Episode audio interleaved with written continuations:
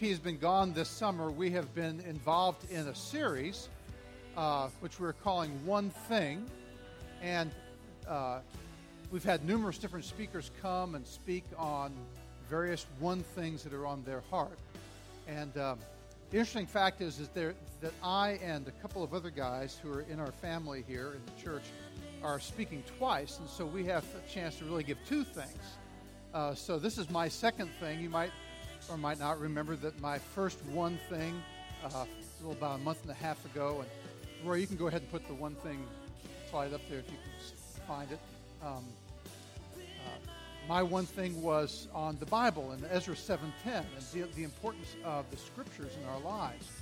Uh, as I was pondering and praying about what would be uh, a second one thing that would really be important from my heart to share with you all, the, the thought came quickly to the idea of prayer because the scriptures and prayer are two emphases that the Bible again and again talks about the level of importance, the critical importance in the context of our lives. Um, there's a problem, though, and the problem is is that if you are like me, and I am pretty confident that everyone in this room is like me in this regard, prayer, as Steve was saying earlier, is a mystery and it's a challenge. It's a challenge for us. We, we, we want to pray, we desire to pray. And yet, for, does anybody in the room feel like they have the prayer life together? Yeah, that's what I thought. Uh, even if you did think you had your prayer life together, you probably wouldn't raise your hand. Um, no, Minton, I see you're putting your arm around your wife, not raising your hand. Okay. Um, we, we, we, we don't know exactly how to pray and what to pray. We desire to pray. We pray we, but we struggle with this area. Numbers of years ago, I heard uh, a very important pastor in my life preach a sermon on prayer that impacted me significantly in this area. Doesn't mean I have my act together, but it really has helped me get my head around prayer and how to pray uh, in a way which uh, with, connects with seeking to understand how God's will functions in the context of my life. And I'm going to be sharing a number of those thoughts as I've kind of rethought through them and, and pondered them and worked them over in my life uh, this morning. But before I do that, I want to ask you to do something. And I'm totally serious with this. This isn't just kind of make work here for a minute. I'd like to ask you just to ponder for a moment what your deepest desires are. If we were over in Swift and Finch together and you trusted me enough to talk with me, what would you say is one of your deepest, deepest desires? It may be something that you'd even be embarrassed to share with me. If you're married, you may not even feel comfortable sharing it with your spouse. It's so personal. I, am thinking of issues like family dynamics what's going on with the, in the lives of some of your kids, or what you wish your spouse would do or wouldn't do. Or maybe it's something you wish you had, you'd really like to have. Or maybe it's, it's a relationship that's been broken that you wish would be repaired. All of us, everyone in this room, as I look out, each one of us has desires that are, are deep and personal and real.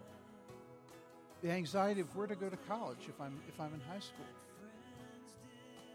What about my job? And, and, and whether that's what I want to be doing or not. The desire to get married. Or the I was talking to a person this week who's separated and the struggle of considering whether to remain in a marriage. All these issues and desires are really there and deep down within us, aren't they? You're going to see how important that is in just a few moments. We want to look for a, a moment at a critical passage on prayer found in Luke chapter 11. And it's going to embed some of the same things that Steve read this morning in a little bit different form.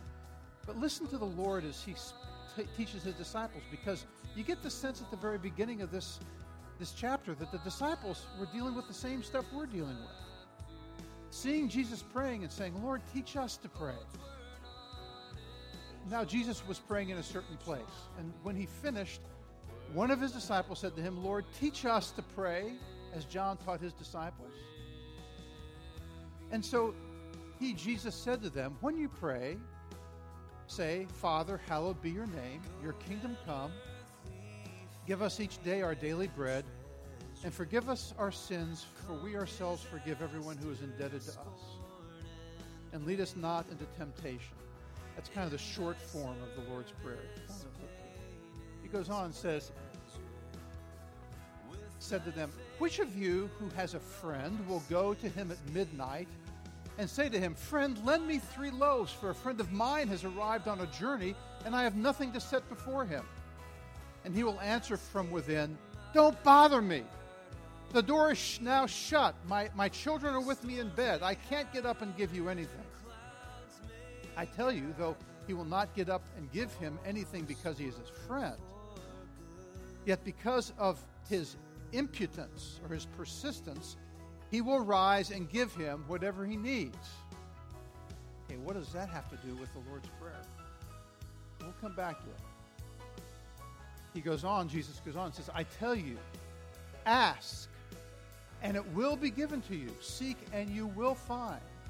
Knock, and it will be open to you. For everyone who asks receives, and the one who seeks finds, and to the one who knocks it will be open.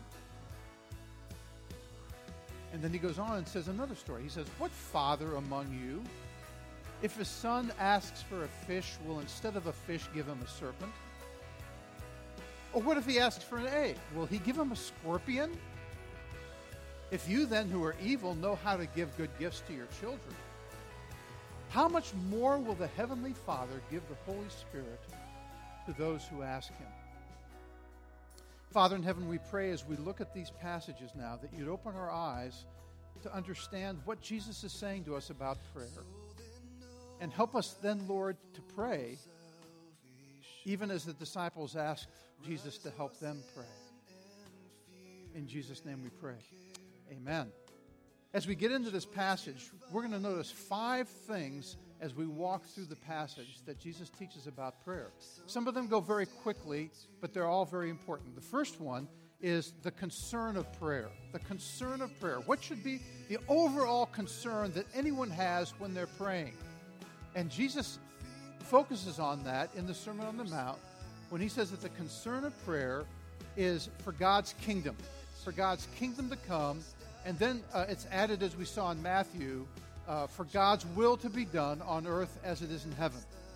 That is the concern, the primary concern of prayer that Jesus wants us to be focused on. The overarching concern is God's kingdom to come and God's will to be done on earth as it is in heaven. That's the concern of prayer. The next question, the second thing, I told you they can come fast, is the foundation for prayer. So Roy, you'll have to pull through the that kingdom come, the next one, the next slide, and then after that, the next slide, which is the foundation of prayer. The foundation of prayer, Jesus gets into by telling this story, this parable in verses 5 through 8. And we don't really understand uh, this parable like we ought to. So let me just try to explain it a little bit to you. You, you know the story. Jesus says, suppose that, that um, suppose that there's a person that is just at home and they discover a friend's coming to visit. Now, for us, maybe that's a big deal for you, maybe it isn't. In Jesus' context, in the Eastern community, uh, in the Palestinian community, if someone was coming to visit you, you are socially obligated to take care of them, to provide for them a place to stay, and even more importantly, to provide for them a meal. Now imagine you hear that you have a friend coming who's visiting from out of town, and you have absolutely no food in the house whatsoever to take care of them. That's the situation that Jesus is bringing up here in the story. He's creating a significant problem, a social problem, and a personal problem for this individual. Okay? And as he tells the story, he goes on and says he goes to his neighbor. And he talks to his neighbor and he says, Listen, I have somebody coming to visit. Would you please lend me three loaves? Now, what's the situation his neighbor is in? The situation that many of you in this room have found yourself in night after night. You try to get your kids down to bed, okay? you finally, you finally get your kids down to bed. You take a deep breath. It's been a long day at work and a long day of taking care of those kids. And you finally get them settled down from their sugar high after dessert or whatever it is, what they're doing. You finally settle them down, you get them in bed, and you, you lean back and you say, Finally, now I can go to sleep and rest for a while. And in the midst of doing that, suddenly you hear a knock on the door. And it is the last thing in the world you want to hear. You just got the kids to bed. You're just going to bed yourself. And now someone's at the door. A doorbell rings. They're bugging you. And it's, it's, you can just sense it. The person sticks their head out the window and goes, What? I've got this person coming. Can you please lend me three loaves? Are you kidding? I just got my kids to bed. I'm going to bed. Forget it. But Jesus says the one who is desperate for the food keeps on persistently. He uses the word impudence, knocking and bothering and bothering and bothering his neighbor until his neighbor finally says, oh, I can't put up with this anymore. Not because he cares for his friends and his friends' needs, but because the person is bothering him so much, he finally gets up, goes and gets the bread, and gives it to the guy to get him off his back. And this is the foundation of prayer. And you say, What? The foundation of prayer? Are you telling me that the foundation of prayer is that God is like a reluctant giver? That God doesn't really care about our needs and He's just going to be reluctant if we're busy? No, that's not what the, the parable is teaching. The issue, the focus is not on the reluctance of God. The issue here is on persistence. What Jesus is saying is listen, the foundation of prayer is persistence around a real need.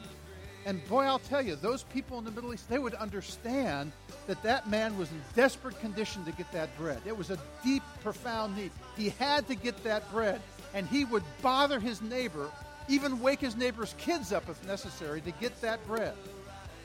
Jesus is saying here that the foundation of prayer is persistence around a real and significant need or desire. So much so that you'll bother the Father in heaven with those needs. That's the foundation of prayer. So we've seen the concern of prayer is God's will. The foundation of prayer is persistence around a real need. And by the way, you put those two things together and you think the real need, the most significant need, is God's will to be done on earth as it is in heaven.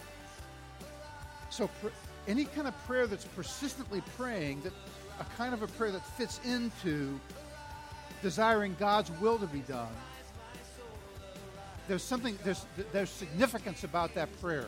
What is the significance? That's the next point that Jesus wants to point out.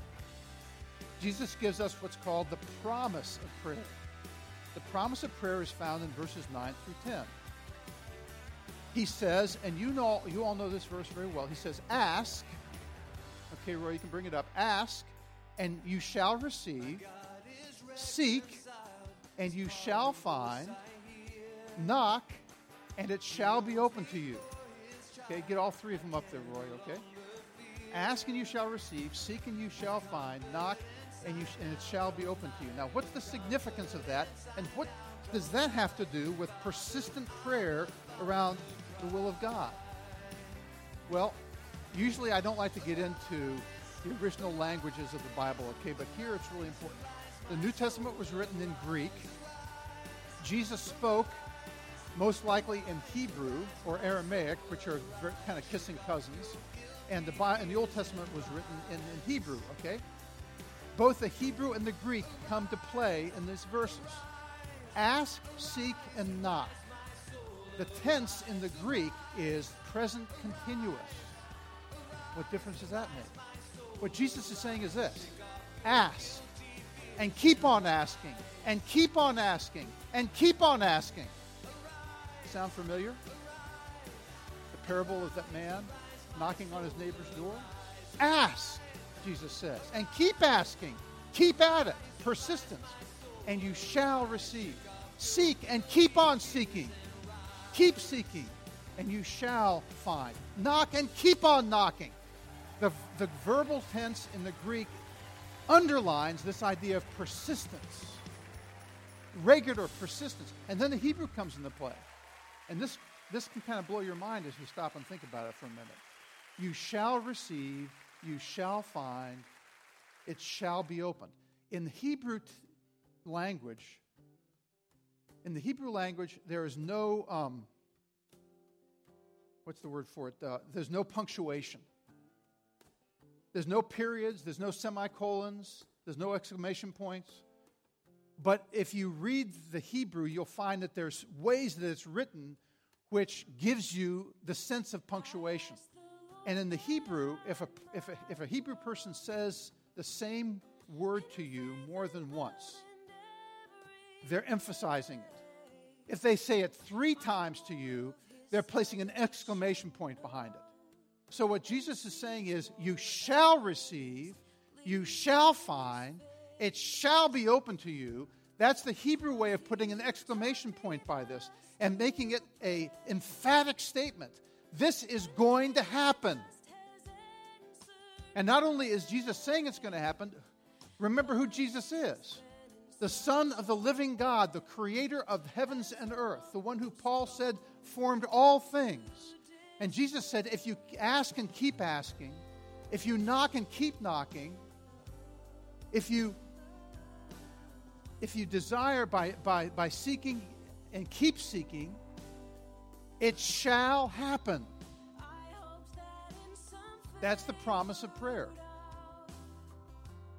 Now, that leads us to the fourth thing. So far, we've seen the concern of prayer, the foundation, of, that's the Lord's will to be done.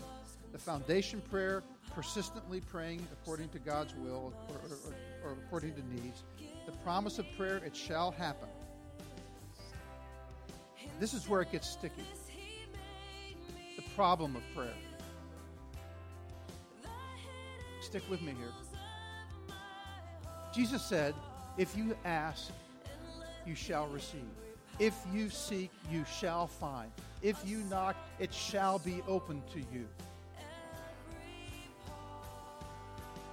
You say to me, I have asked. I have sought. I have knocked. And God hasn't answered. Now, you know you feel that way at times.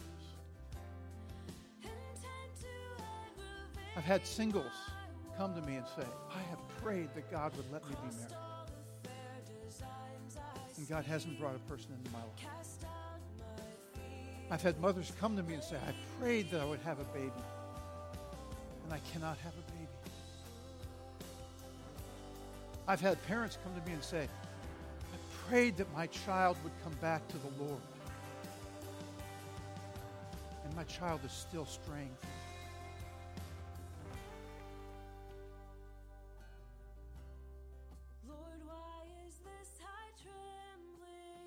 What do you do when you ask?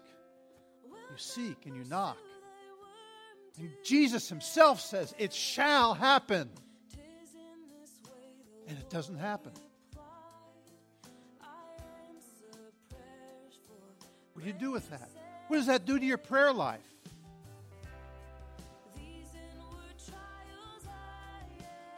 Well, let's remember for a moment the foundation of prayer. The foundation of prayer says persistent prayer focused on the desire for God's will will always be heard and always be answered.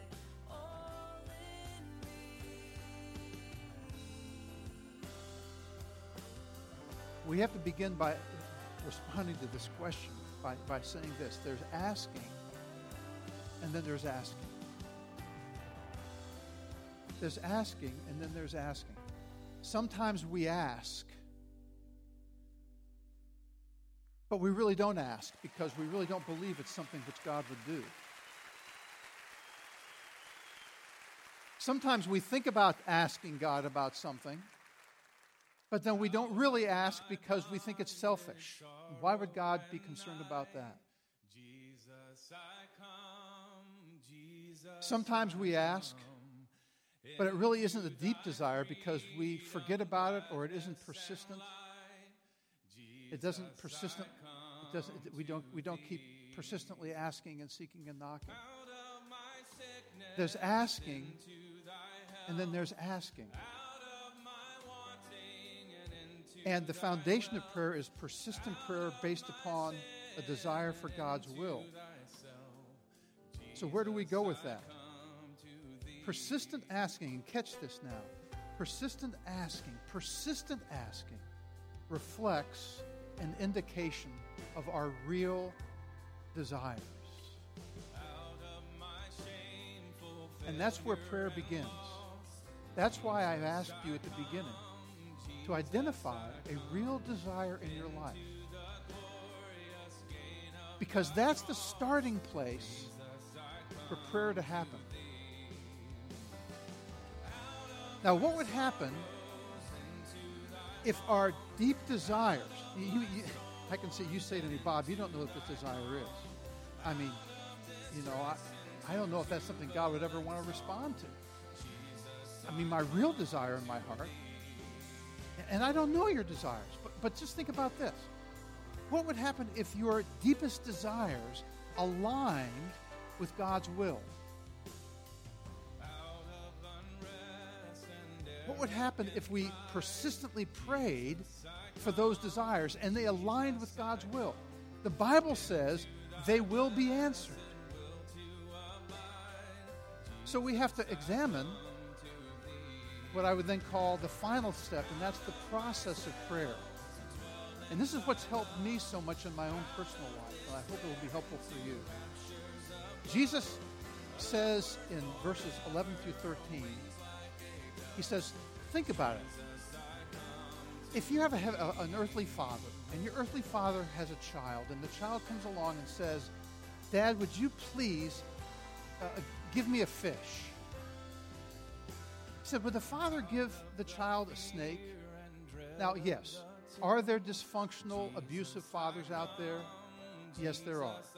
Who would do something like that. I had a friend one time whose father put him up on a put him up on a bureau and said, Jump into my arms. And the boy jumped out to his father's arms, and his father stepped back like that and let him land on the floor. And he said, I just want you to know that you can't trust people. Now, friends, that's sick. That's distorted. That's unhealthy. Jesus is talking here not about evil people when he says, even if your father's evil, they give, they'll, they'll give things. He's not saying distorted, sick, psychologically ill people like that. He's talking about people who are sinners. He said, even sinners who are fathers are going to give their child a fish. They're not going to give him a scorpion. If they ask for an egg, he's not going to give them a scorpion. Fathers give good gifts to their children. And he said, if, if, if, if sinners do that, what about your Father in heaven?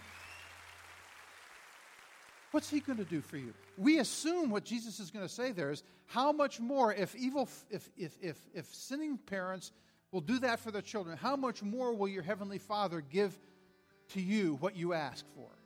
But that's not what Jesus says. Jesus says, how much more will the Father give the Holy Spirit to those who ask him? Now, what Jesus is saying here is the ultimate answer to your prayer, even the prayers you don't think God is responding to. The ultimate answer to your prayers is Him giving you His Holy Spirit. But what difference does that make? And this is the process of prayer. This is the process of prayer. This is what happens. You begin with your deepest desires. And I don't know what that desire is. You know, maybe for Steve Briggs, it's that that, that, that every alumni would respond to the alumni giving campaign that they've been doing, okay, for Berry College. Or, um, you know, maybe your desire is that you would, I, I don't know, whatever your desire is. I, I, was thinking about this the other day. Um, and one of my desires that came out was that you would, I would be able to preach this sermon in a way which you could understand. Okay, so so I pray that prayer. That's a desire. Steve prays a prayer about that desire. Whatever your desire is, you begin with that desire, okay? And as, and as you begin bothering God about that, you begin asking and seeking and knocking. And you, you plead with the Father about that desire. It doesn't matter if you feel like that desire is selfish, you use that as the framework around which you begin praying. And God sends His Holy Spirit in response to your prayers. And what does the Holy Spirit do? The Holy Spirit begins to transform us as we pray for our desires. He begins to transform us in the very act of praying to begin to seek after God's will. The answer to your prayers is the Holy Spirit, and He begins to transform your asking to fit into God's will so that you would be praying God's will to be done. It begins by praying for that desire, but the Holy Spirit coming to us transforms our desires to seek after His will. How does that work, Bob? Give me a story. Okay. This didn't happen to me, but this happened to a friend who was doing this, and it could happen to you as you pray about that very desire you identified this morning. I had a friend who was teaching a class on prayer he was teaching through this passage and he was describing how the Holy Spirit will come in and transform our wants. And so, what he did in that class is exactly what I've asked you to do this morning. He said, I want you to identify a desire. And I want you to begin asking and seeking and knocking before God about that desire. Okay? Everybody took down the assignment. They wrote down their desire. They began praying. He left it alone for a couple of weeks as they were teaching on other things. A few weeks later, he came back and said, Okay, everybody in this room agreed to pray a few weeks ago about their desire. How many of you are still asking and seeking and knocking about that desire that you identified in the class? A class of about 70 people, about six people raised their hands. Okay? So he said to those six people, Okay, everybody else, you can't pray about that desire anymore. But you six people, you keep praying and then he dropped it for a few more weeks. He came back about three weeks later and he said, Okay, you six who were praying a few weeks ago about that desire, how many of you are still praying about that desire that was on your heart? One person raised their hand. He said, Okay, I want you to keep praying about that desire. We'll come back to you. A couple weeks later, towards the end of the class, he asked that person, Would you now, would you share with us about what's been happening in your life? as you've prayed for that desire. Tell us what the desire was, and would you tell us what's taken place in your life? And this is what he said. He said, I couldn't believe it when you gave me permission to pray for my deepest desire. I couldn't believe it. My deepest desire, since I was a little kid, was to be a millionaire. Really? I, I really want to be a millionaire. And he said, You gave me permission to pray to be a millionaire. So I began praying. And I prayed every day. Every morning I got up and I prayed, Lord, please make me a millionaire. I prayed it during the day. I prayed it in the evening. Lord, make me into a millionaire. He said, I couldn't believe what happened. He said, I prayed and I prayed. He said, the more I prayed and asked God to make me a millionaire, the less I wanted to be a millionaire. And the more I prayed about it, the more I thought about my wife and how important she was to me. And I began to think about my children. And even though when I came back to pray about being a millionaire, I'd think about my faith and my integrity as a person and how I was viewed at work and how I, I functioned for God's kingdom at work as a person. He said, The more I prayed about being a millionaire, the less I wanted to be a millionaire, and the more important these things became to me to pray for my wife and my family and my representation of God in, in my work. And he said, My asking has completely changed. You know, if God wants to make me a millionaire, that's his business. But I don't seek that anymore. That's no longer a desire for me. Now, you see what was happening? Beginning with a real desire in his soul, he began asking and seeking and knocking. And as he asked and sought and knocked, God gave his Holy Spirit. And what did the Holy Spirit do? He turned his heart to desire God's will more than the money, more than the status, more than the position, more than anything, desiring God's will. And that's what this scripture is teaching us this morning.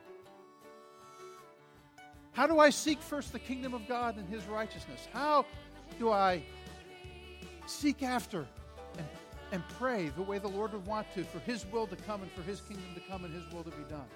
Start with your desires, just like that man needed to have that bread for his friend. Persistently. God says He will send His Spirit. And His Spirit will examine your heart and help you understand if that desire is within God's will or not. And He'll give you a broader and a deeper understanding of God's will and His purpose. And He'll change your heart through His Spirit as you pray persistently for those desires. So begin asking God for something. See how He responds. Because Jesus said, everyone who keeps on asking will receive.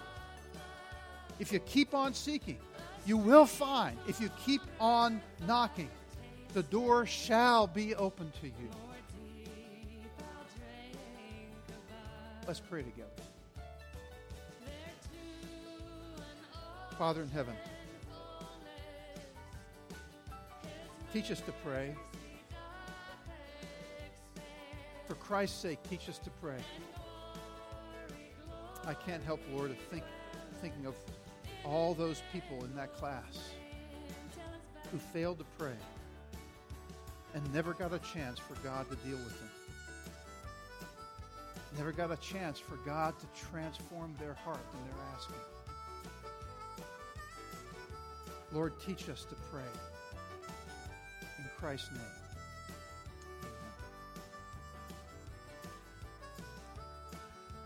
We pray and seek his face, God knows that we are human beings. He knows that we're flesh and blood. He recognizes that along with prayer and Bible study, he gives us what we call the Lord's table, the Lord's Supper. Why would the Lord give us bread and wine or juice? Because He knows that we need to touch and to taste and to remember who He is and what He has done for us.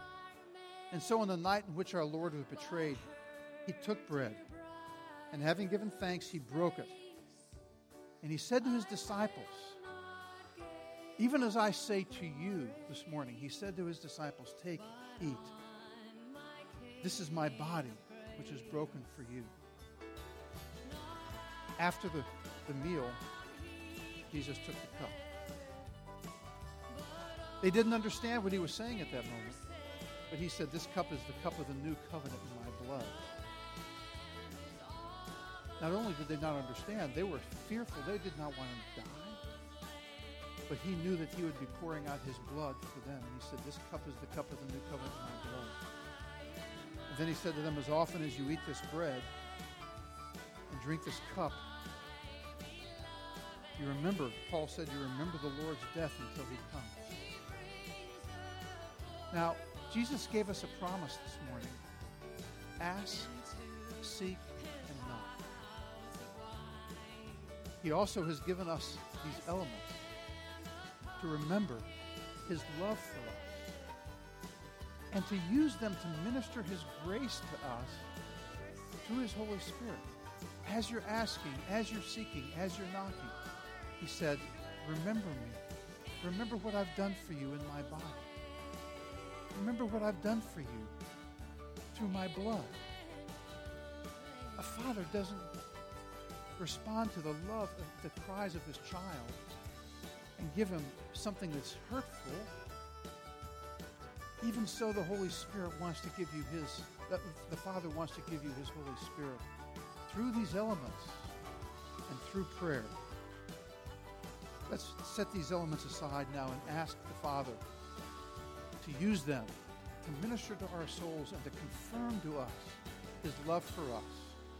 And then I'll give you directions on how to take the Lord's table. Father in heaven, thank you that Jesus understood that we are human beings, flesh and blood, and that we desperately need reminders, and that we need elements like this for you to use to confirm in our souls your love for us.